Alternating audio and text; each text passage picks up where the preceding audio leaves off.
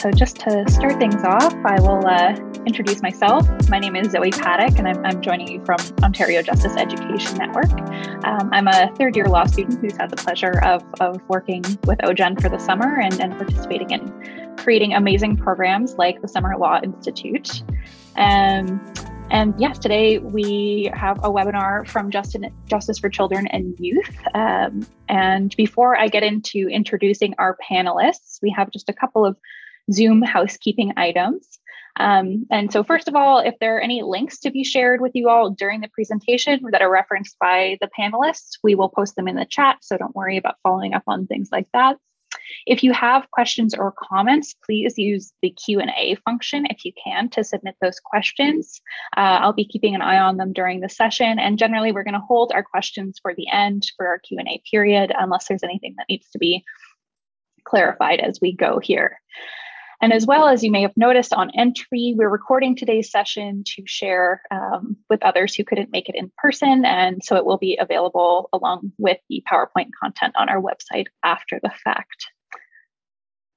And as well, we'd like to start off with a land acknowledgement. So we acknowledge that we are gathered upon the traditional territories of the Mississauga of the New Credit First Nation, Anishinaabe, Haudenosaunee, Wendat, and Huron Indigenous peoples, who are the original nations of this land.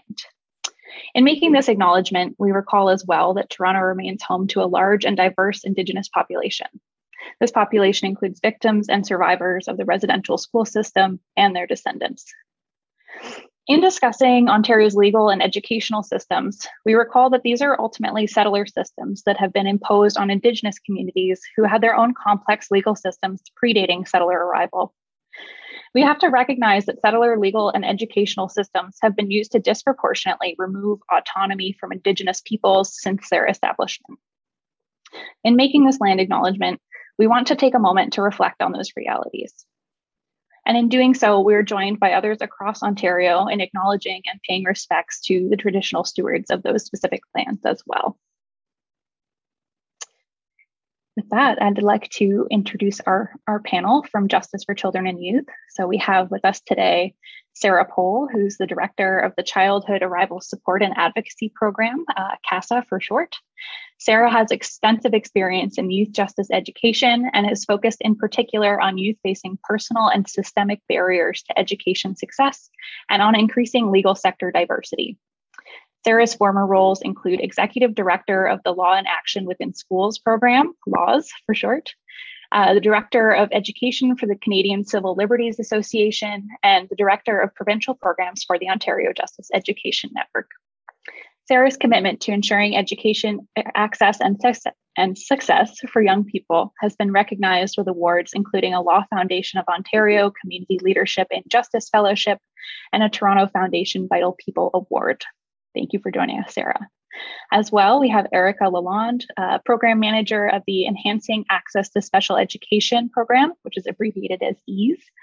Uh, Erica has joined J F C Y team to lead the development of resources for students and their families with special education needs. She recognizes the importance of engaging with young people and their families in navigating the different processes and systems and strives to keep their voices at the forefront.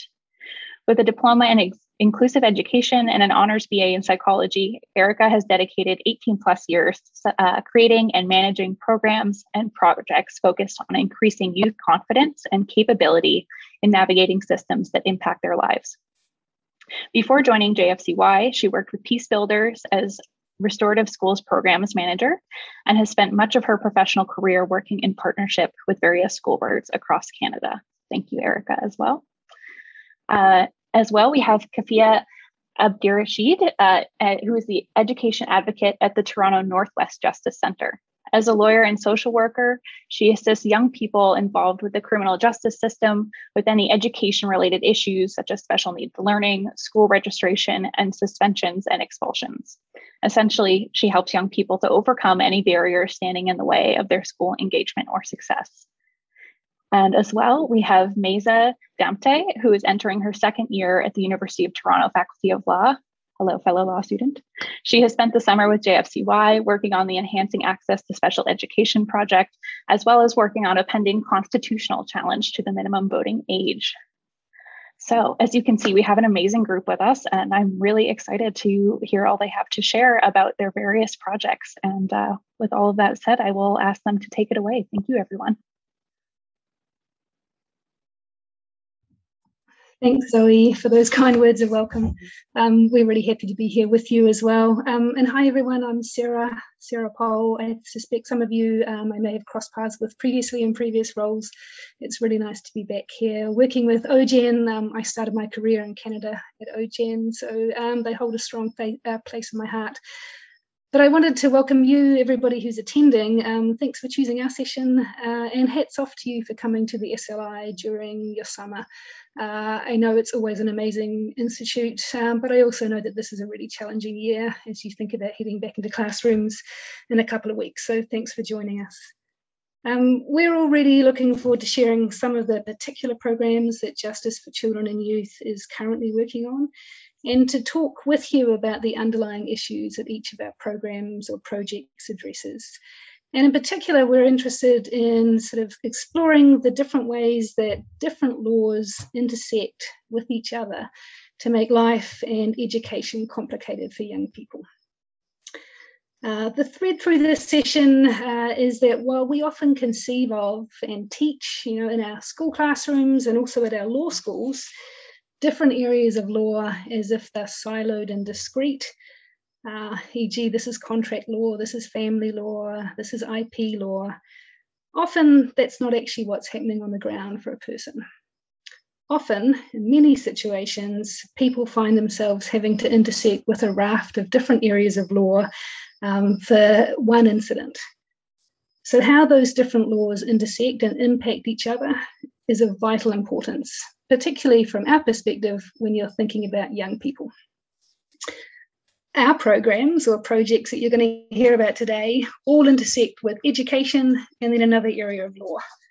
Uh, and because time's tight today, the three of us are going to do some rapid fire, big picture overviews of these intersections and our three corresponding programs.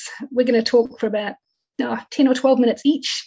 Um, and it will be big picture, and then we're going to go through a joint scenario, and then we're really happy to answer any questions you may have. Uh, and before we begin, I, I do want to acknowledge that we know you're educators. We know that uh, you're the experts in how these issues play out on the ground for young people. We know that you're often supporting young people through these situations um, as they arise in your classrooms.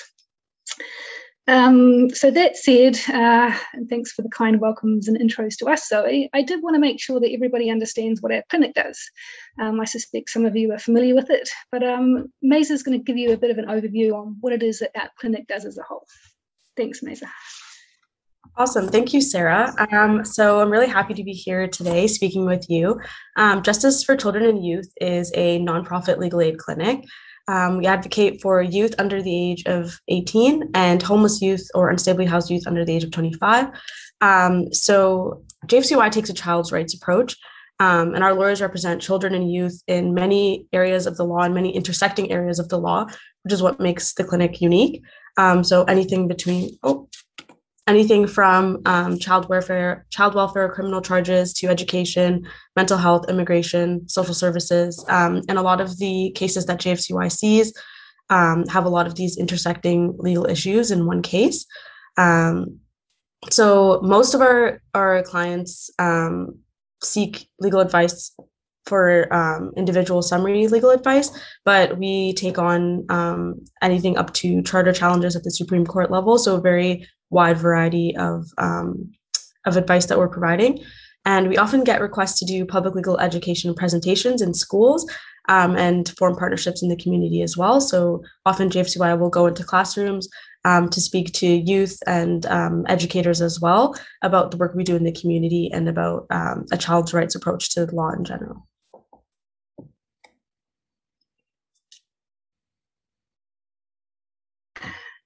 Thanks, Zoe, uh, Meza. And I do want to say that what that means for you and your students is that any young person in Ontario can call our clinic for summary legal advice on any type of legal issue.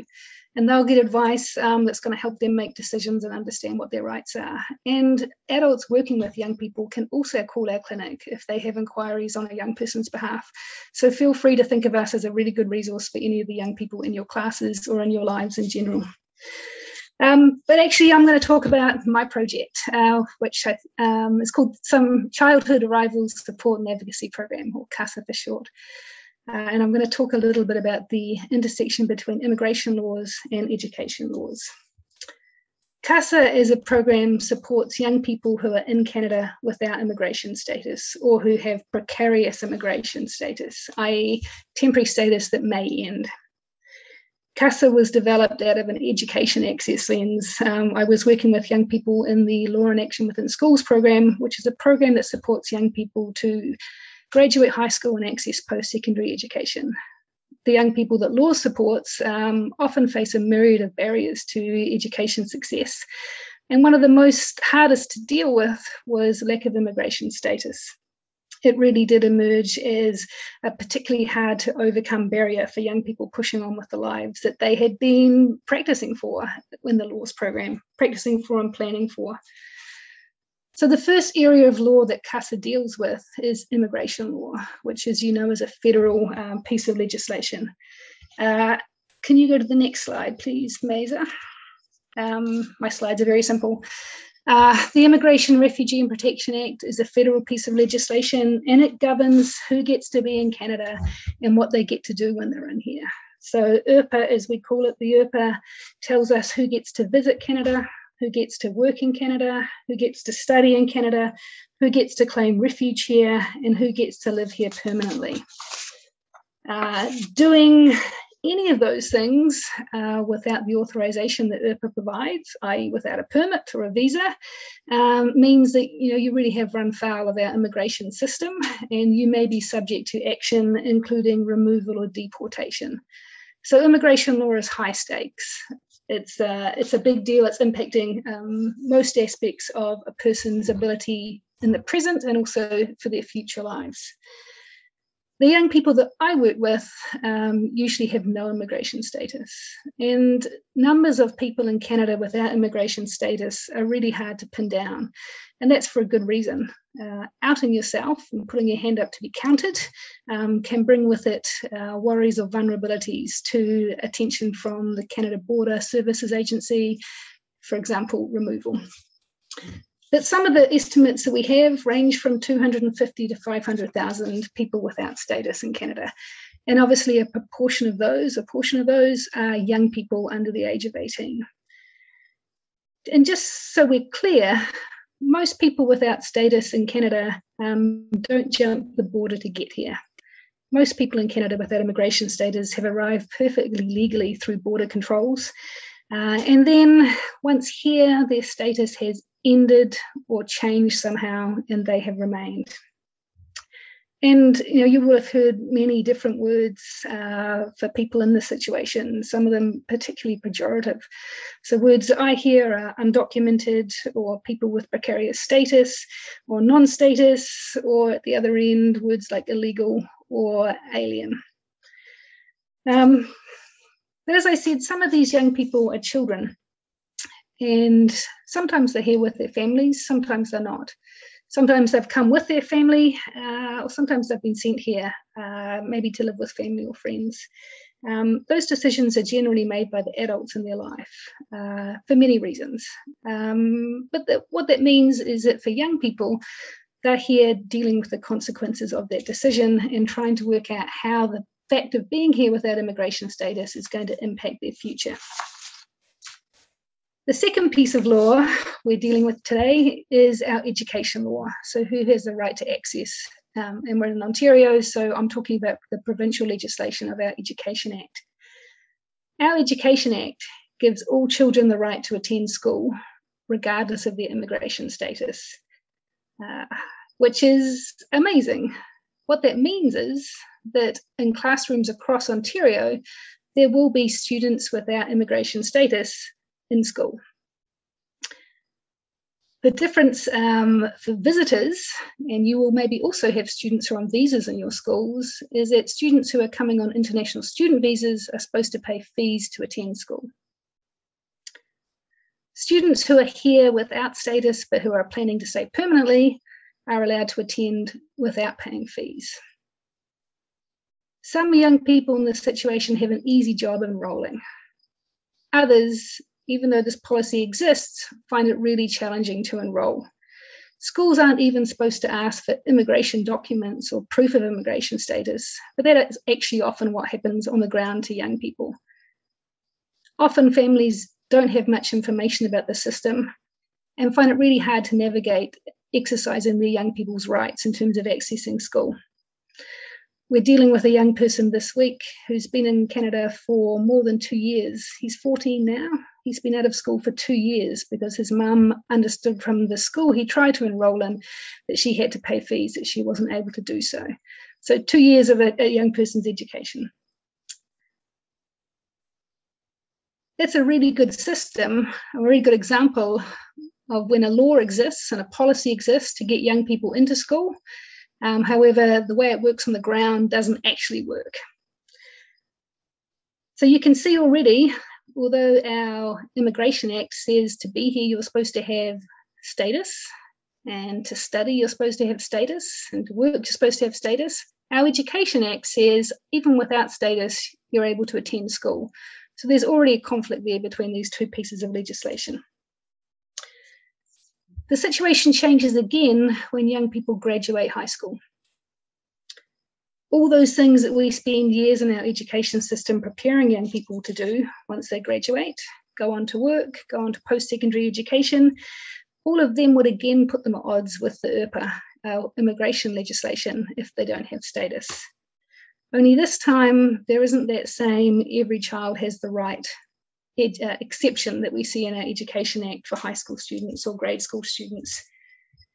To access post-secondary education, not only do you need to get into a program of your choice and be able to pay for it, um, like all of the students you're working with, but you, as a foreign national, so a person without permanent residence or a person who's not a citizen of Canada, you're also supposed to have a study permit. Without a study permit, most universities and colleges won't let you enroll. And even if they did, you're not eligible for O SAP, or other financial assistance, including most bursaries. You're probably facing international student level fees, which are often up to six times the amount of domestic fees.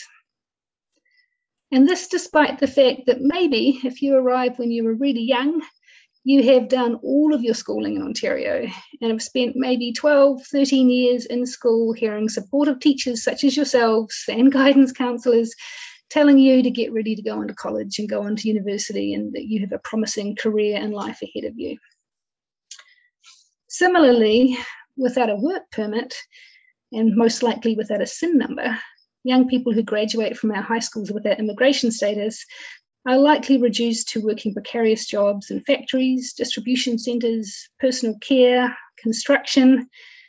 Lack of status can mean that they're really vulnerable to abuses by employers, by co-workers, because remember that fear of being deported.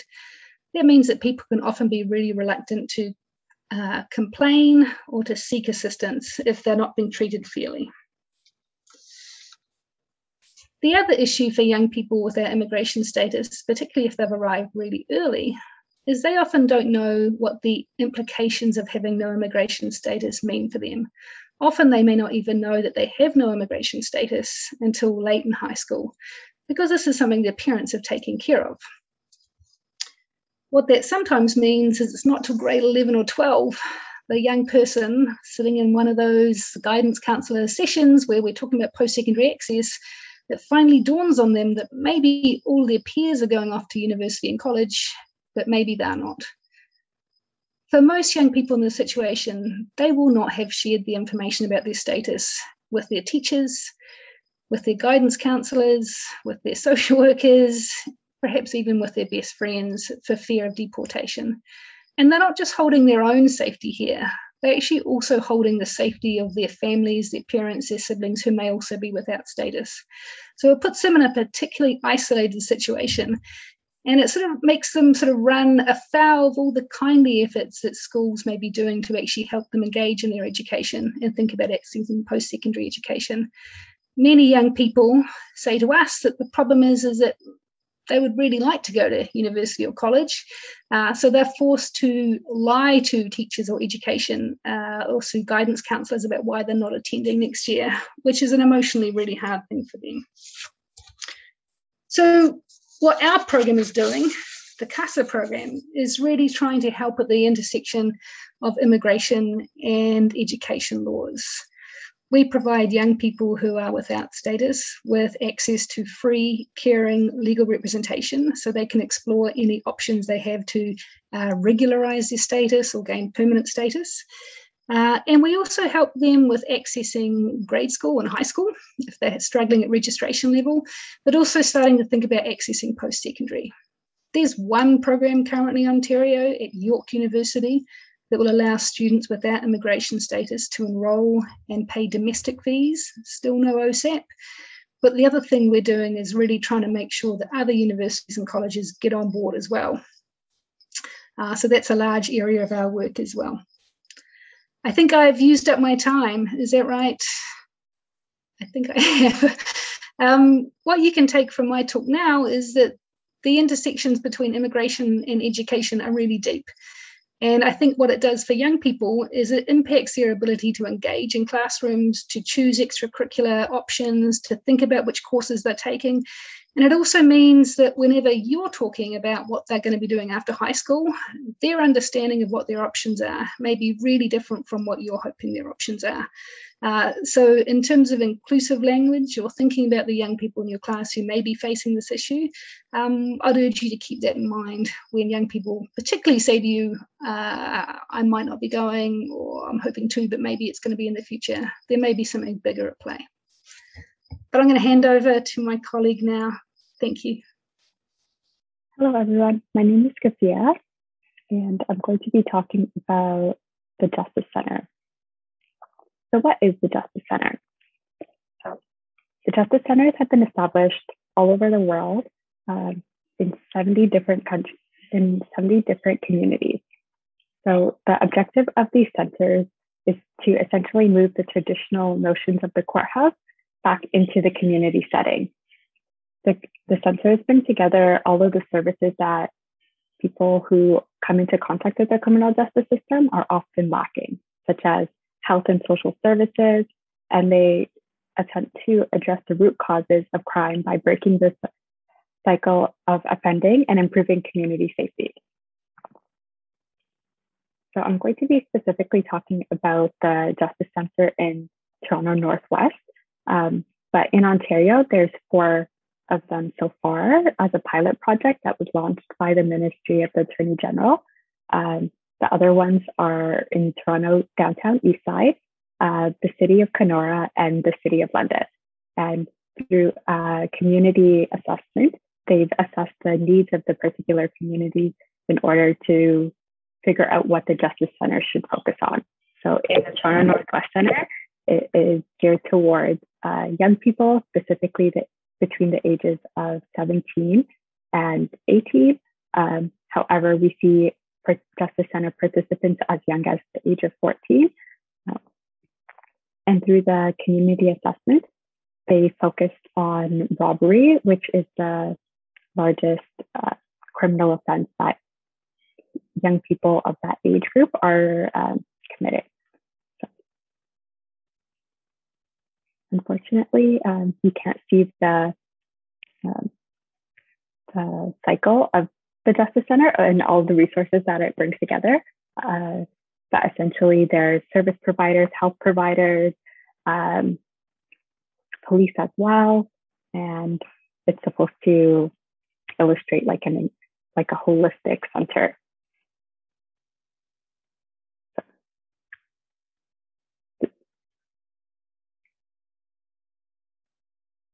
So at the Justice Center, there is a dedicated on-site team that includes a system navigator. As we know, um, it's really difficult to navigate these systems, uh, even for people with legal backgrounds. Uh, so much less uh, folks from uh, newcomers to the country, as well, much less young, young children, as well as anybody. It's quite difficult, and they don't know where to turn to. Um, especially when a young person comes into contact with um, the criminal justice system. So these system navigators often will um, assist these young people in connecting them with resources, also telling them who to contact in terms of like providing legal assistance, um, even just like applying for funding in case um, if they're unable to afford a lawyer, and just how the system works, like where they need to um, go to, essentially. So these system navigators are the core of the justice uh, the Justice Center, and they're fulfilled by two social workers who have been working extensively in the criminal justice system here in Toronto, so at three eleven Jarvis as well as twenty-two oh one. Um, so they're very familiar with the resources that exist.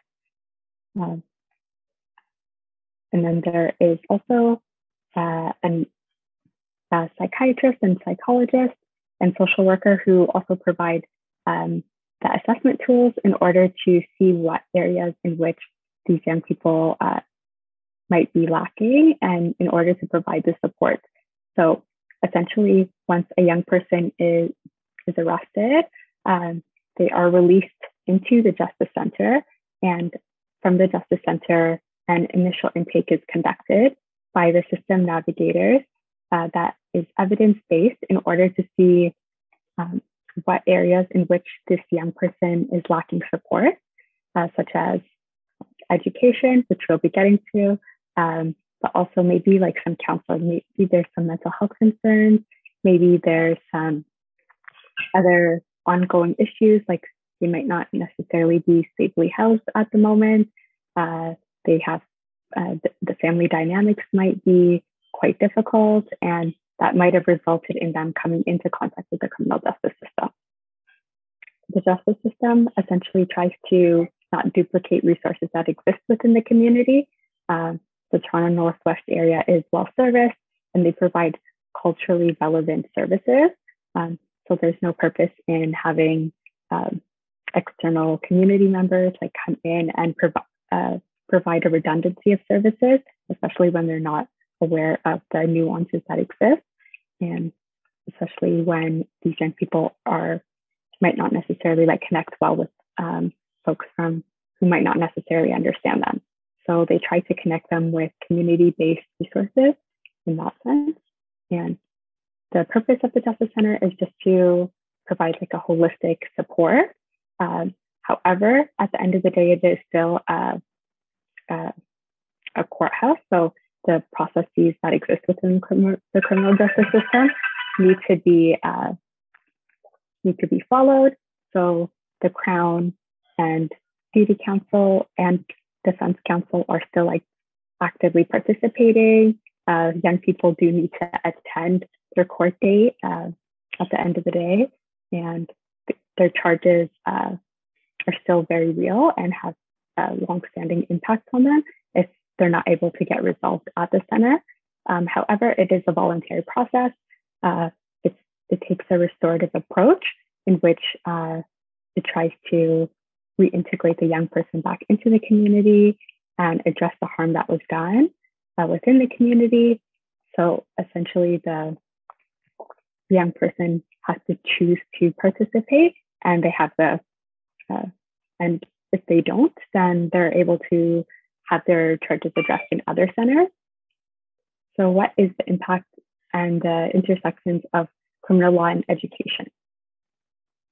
Specifically looking at the Toronto Northwest Center, um, they did a community assessment and realized that the relationship between uh, core academic achievement and broader life outcomes is well, well established. There was a high percentage of young people who received Section thirty-four assessments, which are uh, court-ordered um, psychological, psychoeducational assessments. Um, And it, it established that a great, a high percentage of the young people who received the Section thirty-four assessments were diagnosed with learning disabilities, low levels of literacy, and or A D H D for the very first time in their life. So usually when these assessments are being done is um, a little bit later in life too, um, when they have uh, criminal charges. So, um, there were no um, learning plans or accommodations put in place at the time when they were in high school. And it had a significant impact on their mental health and cognitive and academic success. So of the seven hundred twenty-one young people who received the Section thirty-four report, only twenty-seven percent of them ended up graduating from high school after three years. And on average, those young people um, had obtained uh, thirteen credits out of thirty, which is needed to graduate. And as we are aware, the, that area has a, um, a large and overrepresentation of uh, young people who identify as Black and Aboriginal who are involved in the criminal justice system. So as a result, the Justice Center um, is heavily focused on education as a pathway uh, that they would like to disrupt uh, into the criminal justice system. So that takes us to my role. So uh, the, as the education advocate, it is a new position within the uh, Justice Center, which is a new initiative. Uh, that's what makes the Toronto Northwest one specifically unique as the only one with an education advocate position. Uh, they would like to address the, the school to prison pipeline specifically and try to provide young people with the assistance that they need within the education system, whether it means simply assisting them with registering for school, um, identifying why they aren't attending, which is uh, a significant portion of the young people that I've been seeing. They, uh, young COVID, uh, they have been uh, disengaged from school uh, for a number of reasons. Uh, simply could be uh, lack of not having their basic needs met. Uh, it's kind of hard to think about school when you don't know where you're going to be sleeping at night, uh, as well as uh, maybe feeling that they have to work significantly harder than their peers, and as a result, feeling pretty disengaged and frustrated about uh, not being able to be successful. So there might be some uh, underlying learning needs that are not being met. Uh, so a psychoeducational assessment might be required. So I assist uh, them and their family in trying to navigate that system and get the, those supports that they need. Uh, as well as um, less so last year uh, due to COVID nineteen, but suspensions and expulsions, uh, I would be assisting them with that because that is a legal process, and oftentimes young people don't realize that they can and should get representation and legal advice for that.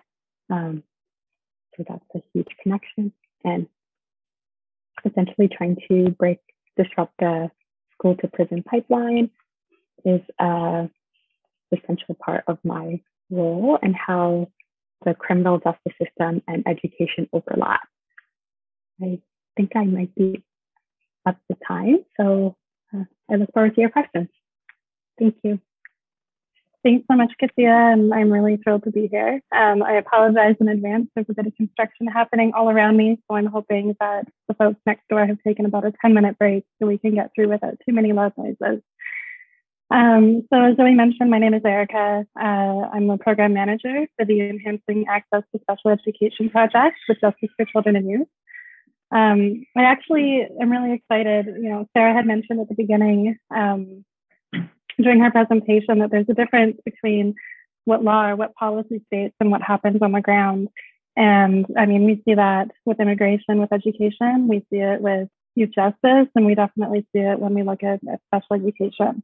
Um, prior to coming to J S C Y, I had actually worked at Peace Builders and ran a school to prison pipeline project there. And I mention it because since joining the J S C Y team, I've seen so many um, similarities between the two in terms of you look at what, you know, the ministry states, you look at the regulations that are there, and then you look at what happens in practice on the ground, um, and there can be, you know, quite a difference. And so what we're finding, um, I'll go into the background on the project in a sec, but what we're finding is that it's less so about, uh, you know, we need to, to change the entire system. It's more about how do we support folks in understanding how the system is supposed to operate at all levels so that, um, you know, students, children and youth are, are getting access to the rights that they have. Um, so the, the EASE project uh, is funded through the Ministry of Education. And so they had approached Justice for Children and Youth um, with a request to develop resources that are child and family friendly uh, to support students and their families in navigating key special education processes. Um, so in looking at what's available out there, and I'm sure you're all teachers, you, you know, you've seen the large amount of resources that are available, um, realized that I didn't, we didn't want to recreate what's already there. Um, there's so much out there. So we thought it really important to do, to hear directly from folks, what is it that's challenging? Um, where can we fill in those gaps? And so for the past few months, we've done consultations uh, Ontario-wide. So meeting with students, with past students, with parents and caregivers, educators, um, you know, from support staff all the way to superintendents, um, community organizations and advocates to really get a sense of what are the challenges. And um, it's been very informative uh, across the board, I will say. We've heard the whole system. uh, so, you know, it kind of makes looking at how do we develop something that will support um, a little bigger than I think we anticipated. But it also speaks directly to the challenges that, you know, students and families are facing. Um, as an example, my background is in social work. I've worked with within the field of education for over eighteen years. We have Meza, who is a law student, who's supporting on this project, and we have um, Emily, who's a staff lawyer.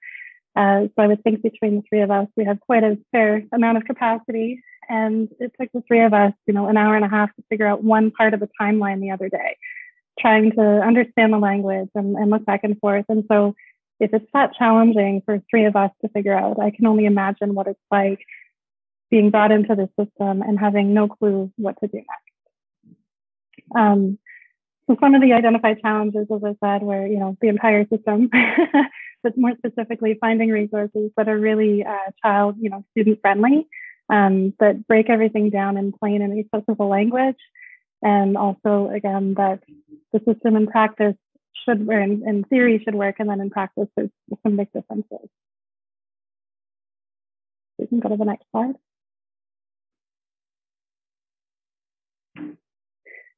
So this is just a really, really zoomed out, um, you know, picture of the journey through special education and what a student or family may be facing. And this took much longer than I'd like to admit. Um, for us to develop even this, uh, you know, very simple overview. Um, but when you look at it and, and you think that each box on here actually has its own system within a system within a system, it's just layers upon layers upon layers. Um, so we just wanted to include this as a, a kind of reminder that um, it, it's just, it's so huge and we're only talking special education. And as you go in, um, there's so many steps to navigate for students and their families. So what we found is, uh, you know, up to twenty-seven percent of Ontario students or secondary students and seventeen percent of elementary uh, school students have special education needs. Um, that is a huge amount of, of children and youth that are going through this. Um, and that's a huge amount of needs that are in our schools. You can go to the next slide. I wanted to add some visuals to everybody.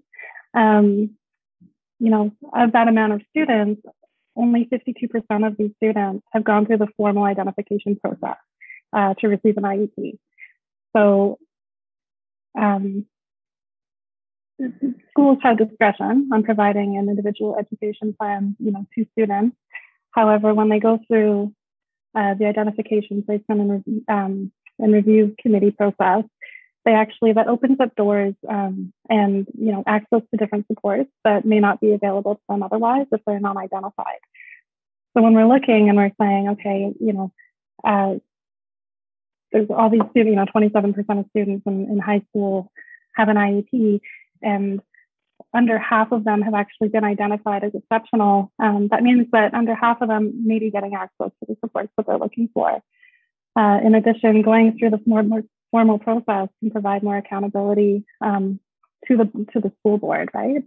Um, the I E P is supposed to be, it, it is a legal document. Um, however, there's no appeal process for uh, students and there's issues around it. So if um, a parent or student fifteen plus disagrees with what's in there and is saying, you know, the accommodations and or modifications that are written don't actually work for me. Or, uh, you know what, my teacher, I keep saying I, I need to follow, I need this accommodation and it's not happening and I don't know what to do. Or even, hey, my child has been given an I E P and I disagree.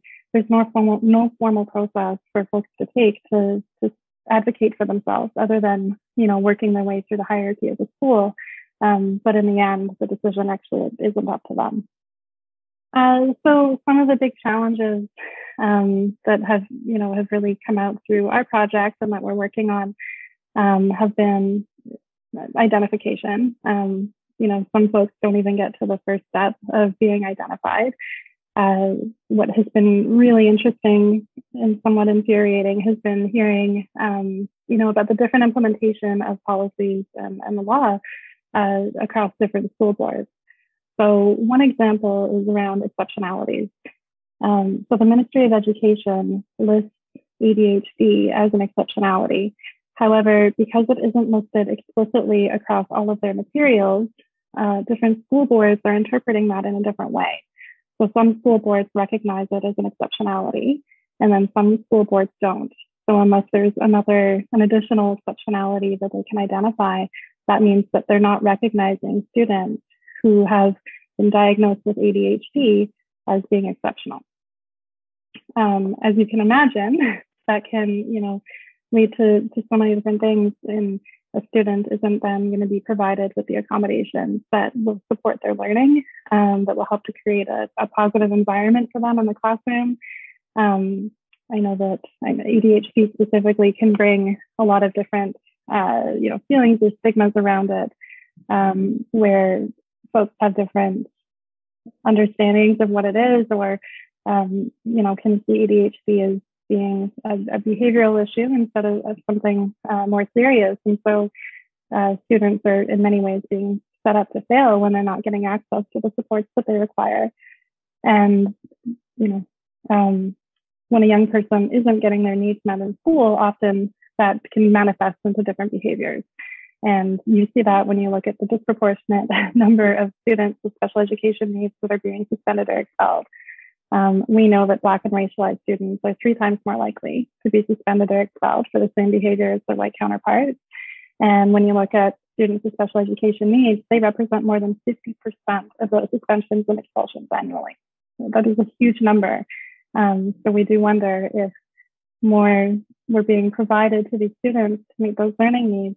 Um, and this isn't to say it's on the fault of, you know, wonderful teachers. It's, it's the bigger systems, you know, we think that are, are being put into practice in different ways, um, that they'd, they'd be facing more success in school. They'd be set up in different ways. Um, so for E specifically, you know, we had been approached to develop resources. Um, and I think because I'm passionate, because the team at J S U I are all passionate, we've turned it into a bit more than it had originally been set out to, to accomplish. Um, so right now we are developing, you know, print and, and web-based resources, brochures, pamphlets that can be um, accessed uh, based on the feedback that we've heard. You know, we've heard that there's a lot of written content out there, but graphics, infographics, um, using social media. I've heard TikTok videos, but I'm drawing the line there still for right now. Um, finding different ways to, to reach children and youth and their families to share information and help to make these processes more accessible and help them to understand what their rights are, how they can advocate for each other, for themselves, how they can support and come together um, would be critical. We're also working to develop a series of educational videos that highlight the big major steps along the special education journey to help um, you know, bring that to life in a different way. And we're working to develop what we hope ends up being somewhat of a systems navigation tool that will be available on the web uh, that can, you know, really support um, students or families in navigating and understanding, you know, what for their specific scenario, what does that look like? And we're working to, through the consultations, through, you know, meeting with educators, with communities, with students, with families. Um, We have been so privileged to have met some incredible people who have gone through the, the system themselves, or, you know, to support their young person, and um, have really taken it on, even, you know, long past their, their child being done school, um, and continuing to advocate and support other parents. And um, it, it's really been quite an incredible uh, process. And so we've been working to figure out how can we bridge connections between the different communities and educators that are volunteering their time after school hours to support and, and really um, try to bolster, you know, that network. Um, and then we're also looking at it from a, a more systems innovation lens in terms of, um, you know, we're writing a recommendations report that's based on all the feedback that we've received and the incredible uh, innovative ideas that we've heard from everybody across the province. Uh, you know, we believe that doing P L E for, for school students, parents, caregivers, organizations, um, to support folks in understanding, you know, how they fit into the system within their own roles, how they can support, what are the rights, what can we do, um, how they can advocate, uh, you know, to help really create that that more systems change um, impact. And again, bridging connections, although it's, it's direct service, is also when we bridge connections and we bring folks together, that has the power to really um, bolster everybody's voices. Thank you.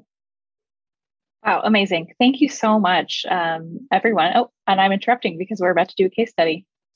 Um, hi, everyone. Um, it's such a, a tiny amount of time to talk to you about these programs that have been um, often years in the making, and uh, the more we dig into the programs as we unfold them, um, we realize how complex each area is as well. Uh, so, but what we did want to say is we started this by saying that um, our clinic, you know, is dealing with young people who are often facing these multiple areas of law all at once. Uh, so we thought we'd give you a bit of a scenario to see how the three of us would weigh in on if a particular person, young person called with issues that touched all of our areas. Um, and you can see that there's a four-line scenario here. Uh, we're dealing with a sixteen-year-old girl who's a recent arrival to Canada, has challenges accessing special education supports, and is uh, also facing truancy and criminal charges. Um, and maybe what we'll, the three of us will do is just sort of touch on what things spark for us when we look at this scenario. Um, and uh, then if you have any questions about the scenario as well. Um, and so maybe I'll take a stab at it from, from Cass's point of view. Um, the first thing that comes up for me is uh, recent arrival to Canada. What does it mean in terms of this young person's immigration status? And, and it could mean anything. It could mean that they've arrived on a visitor's visa, they've arrived as a P R, they've arrived and they've made a refugee claim, they've arrived uh, with a, a T R P, like a temporary residence visa. It may mean that they're with family, they're not with family. So a whole raft of, goodness me, do you have any status in Canada? Uh, and if not, what kinds of things will you need? The, the other thing that comes up for me here is it's not just her. Um, any action that she takes in relation to immigration may impact family members if they're equally in the same situation. So trying to help her hold her, but also this bigger picture um, in, in her hand as well. And the other piece here for me from an immigration lens is um, it sounds like she's in school. If she's truant, she's probably registered in school, which is good from, from my point of view. But I am thinking about what will happen to her when she graduates. Uh, um, if she graduates and wants to go into post-secondary, how can we deal with her immigration issues before she turns eighteen, before she graduates? And the last piece is um, immigration uh, intersects with criminal law as well. So if this young person, uh, for example, or uh, ended up with adult criminal charges of a serious nature, that may impact any immigration application she makes or that her family make. So thinking about what the consequences there are for her in terms of, you know, truancy, probably not, but criminal charges, there may be an issue there. So those are the bits I would be thinking about, but I'm going to throw it to Kafia now. Thank you, Sarah. So for truancy, I would um, end up trying to talk to the young person about why they're not attending. Is it a social anxiety? Is there like underlying issues? Um, I would try to assist them in getting maybe some counseling, um, maybe some additional supports, as well as trying to um, explore creative ways in which to get this uh, the sixteen-year-old to attend school. So whether it's like online schooling, Um, maybe meeting with the guidance counselor in the school to see like how she was doing previously, maybe request her um, report cards to see if, if she's struggling academically, and maybe that's the reason why she's disengaging. Um, oftentimes it could also be that the school might not be the right fit for the young person. Um, so maybe exploring like other ways in which uh, she might want to re-engage, uh, and the criminal charges. Uh, some of the young people that I've been helping, it might be uh, been through association, not necessarily as a result of this, um, her specifically. So maybe trying to uh, find some positive social um, connections, also working closely with their criminal lawyer to address the criminal charges, as well as uh, trying to get her back into school, because usually the participation agreement and trying to get her charges with, uh, resolved or withdrawn uh, means seeing some sort of like level of engagement. So seeing uh, this young person, whether or not they're willing to engage, and also just exploring whether there's some uh, special education aspects, like maybe a psychoeducational assessment might be needed uh, if it, there is a reason, underlying reason for why um, she's struggling. And on that cue, I'm going to throw it over to Erica to discuss that more so. Thank you. Yeah, I mean, I look at this and it just breaks my heart, to be honest. Um, sixteen challenges accessing special education means that likely her entire school career, she hasn't had access to the supports that she's needed. Um, if we're being realistic and looking at a psychoed assessment, we're looking at probably a year or two if, if you know, the family can can get one um, sooner through private means. It's really costly, but Uh, you know, in talking to parents and from my own experiences, I understand um, how challenging it can be to navigate and to advocate for yourself. Um, so if you're adding on the, you know, the fear around immigration status, and um, I can imagine, you know, uh, it being really intimidating and wondering if it's worth rocking the boat um, at the school and even saying, hey, I'm not getting, or my child isn't getting what they need, or, you know, her advocating for herself um, in that way. Uh, you know, here I was going to touch on a little bit around, you know, the, the different exceptionalities and how they're not all listed the same, but I already talked about that. But just, yeah, thinking about the age, the, the status, the not having access to anything um, already, I would probably connect them with Justice for Children and Youth, not to toot our own horn, but it's kind of three, you know, very complex areas that come together, and they would be really great advocates to support.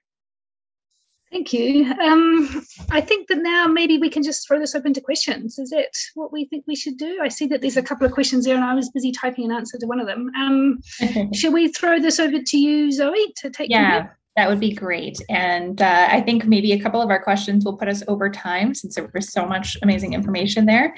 Um, I before we get started on questions, I'm just going to drop a quick link in the chat for um, an evaluation for everyone who's joined us today to fill out and offer some feedback on what you might like to see moving forward with our Summer Law Institute. So I will put that there just in case anyone needs to uh, leave us closer to two. Um, and yeah, taking a look at some of our questions, I have a question for Sarah. Um, says, uh, it seems like it would be hard to target programs to undocumented youth because accessing those services itself would be a sort of disclosure. Can you say anything about how you reach young people and then also safeguard their identity and status? Yeah, it's such a good question, particularly as I said, young people are often not telling anybody about their lack of status. So how would you offer support if you don't know people need help?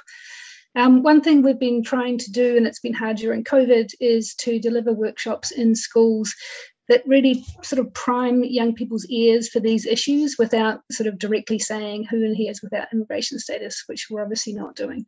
So we've developed workshops specifically uh, to embed in, in most topics really, but particularly grade nine geography, where there is a unit on immigration, and we can talk about uh, immigration and migration and who belongs and who doesn't belong. And oh goodness me, if you need help with immigration or you've got friends who do, you should reach out to us, there's options. Same thing in grade ten civics, when we're really talking about youth agency and becoming an adult and taking charge of your documents and things. Oh goodness, do you have a birth certificate? Do you have status? You should reach out for help. Um, so that piece, also reaching out to teachers, guidance counsellors, youth-led or sorry, youth-serving organisations, and also health clinics that work with um, and support people without health insurance, such as O HIP. Um, so that's it really. We often get a lot of word of mouth as well through, uh, through young people sharing information about us, and also through migrant serving organisations. But I agree, it's hard, it's tough, and I think young people often have to hear about it a number of times before they decide to reach out to us. Thank you so much for that thoughtful answer. Um, Our next question is, I think, for Kafia, uh, and someone is asking if there are plans to bring a justice center to Hamilton, but I think branching off from that, we'd be interested to know if there is, you know, some momentum to instituting more locations based on, on what you've told us about the success of, of where they are currently. Short answer would be, I hope so. Currently, even the Toronto Northwest um, Justice Center is a pilot project, so Um, it's a one year, uh, so it would theoretically end in March of twenty twenty-two. Um, we're hopeful there's a business case to keep that one alive as well as to expand. Uh, we are seeing some momentum and a lot of positive uh, feedback from Crown, who prefer to refer uh, uh, cases to the Justice Center to address uh, specific needs. And there's one in Kenora and London, who, which have been equally successful. Uh, So I hope so is the short answer. Uh, we're currently receiving funding from the federal government, uh, which is funding the provincial fund, uh, government in order to put this on. So we're hoping that, uh, I guess we'll just have to wait and see. Amazing. Thank you so much, Kafia. And I think maybe, Erica, you touched on this a little bit, but um, just the question about, um, it seems that uh, teachers are often under-resourced and struggling. This seems like a problem that needs a systemic response. Uh, and do you have connections to parents groups or other people who are advocating for better resources for support, supporting I E Ps and other special education? And it sounds like that was a lot of what you were discussing on the last slide there. I always forget the mute. Um, so the question was, do we have connections to folks that are supporting in most different areas? Um, absolutely. Actually, it was just incredible how many how many individuals and organizations and groups, whether grassroots or, you know, fully funded, and all these um, so many individuals province wide uh, that are working to do, you know, to provide access to support to, to support in this. And what we're looking at is really um, right now everyone's kind of working in silos, and it's not through any fault of their own. It's just, it's, it's so big. And, you know, most of these are volunteer run. Um, so how do we kind of create a center hub where folks can go if they're looking for help and, and to connect? But if folks are looking for specific resources, please reach out. I'm so happy to help. Amazing. Thank you, Erica. And thank you everyone so much. I feel like I could spend so much time hearing about each of these projects individually, but getting a, a taste of them all today was, was really, really helpful. Um, And I think that that brings us to the end for today. I think Michelle is just going to pop up our schedule for the rest of S L I. I am, and sorry to interrupt while I'm doing this. There was uh, one more question that was submitted in chat from Catherine, who's asking, will you be offering webinars aimed at students? And I told her that on O Gen's side, we have some available on our YouTube channel that are perfectly appropriate for students, but I wanted to, maybe the J F C Y team can answer that question while I'm pulling up our, uh, our schedule. Um, I can take a stab. Um, we have been offering our P L E or classroom workshops um, online during COVID, and I guess we'll continue to do that. So, and that can be a full range, so on any kind of legal topic. So if you're interested in any sessions from O Gen, um, well, sorry, from J F C Y, please get in touch and we can talk about what makes most sense for your students and also what kind of platform you're using and how we can make that work, of course. Amazing. Thank you, Sarah. Uh, and as we look at our, our schedule for ongoing uh, events in the course of the Summer Law Institute, I want to bring everyone's attention to uh, the Black Legal Action Center event that we have uh, next week on the twenty-fifth, which I think carries on a lot of the threads of the school to prison pipeline um, and issues of, of overrepresentation of racialized youth that we've been discussing today. And I know they'll, they'll have some amazing uh, information to bring to us as well. Um, but I just want to say a huge thank you to our panelists uh, for all the work that you continue to do and, and for sharing it with us today. Yes, Erica. I'm so sorry. I sent um, I sent one of you a link, and I'm not sure if it's worth sharing with participants or not, but um, it was a school to prison pipeline project we'd done a few years back, and I'd actually done it in partnership with Jody from the Black Legal Action Center, who I think is presenting, and um, thought it might tie in quite nicely with what we're all talking about as well. Amazing. I'll pop that into the chat for everyone here. Thank you so much. Um, and I think that that brings an end to today's session for the Summer Law Institute. And uh, yeah, thank you so much, everyone. Um, and again, to our, our lovely attendees, please take a moment to tell us a bit about what you'd like to see in future and, and how you enjoyed the program today. So thank you very much, everyone. Have a great afternoon.